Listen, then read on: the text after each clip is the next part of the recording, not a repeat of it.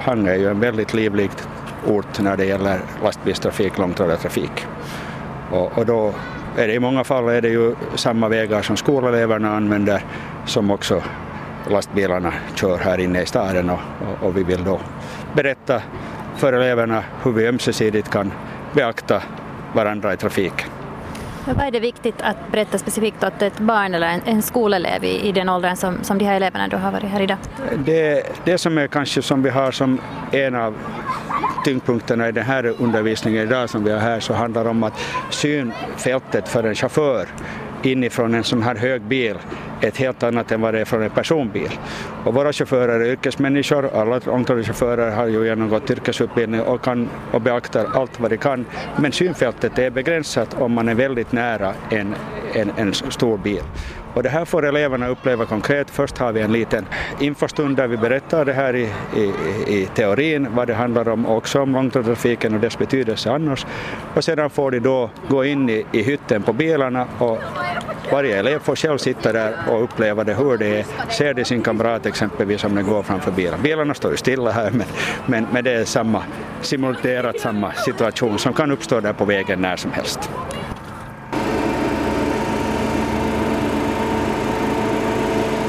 Heikki Kainu har kört lastbil i trettiofem år, så han har lång yrkeserfarenhet.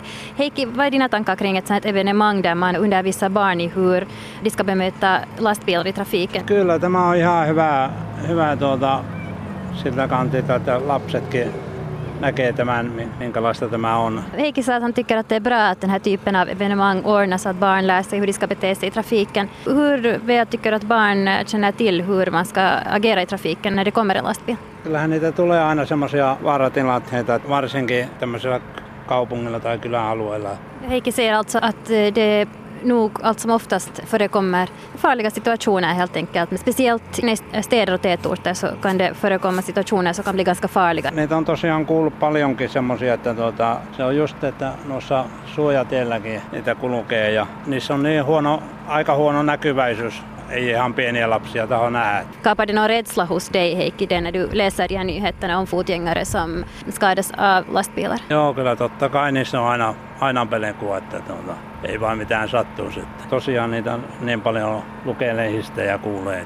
Heikki, som alltså har kört lastbil i trettiofem år, säger att visst finns det en rädsla, speciellt när man läser om olyckor i nyheterna där fotgängare har skadats av lastbilar, så visst finns det en, en rädsla om man funderar på risken och förstås hoppas att, att ingenting kommer att ske. Heikki, du sa att speciellt inne i städer och tätorter så uppstår de här farosituationerna.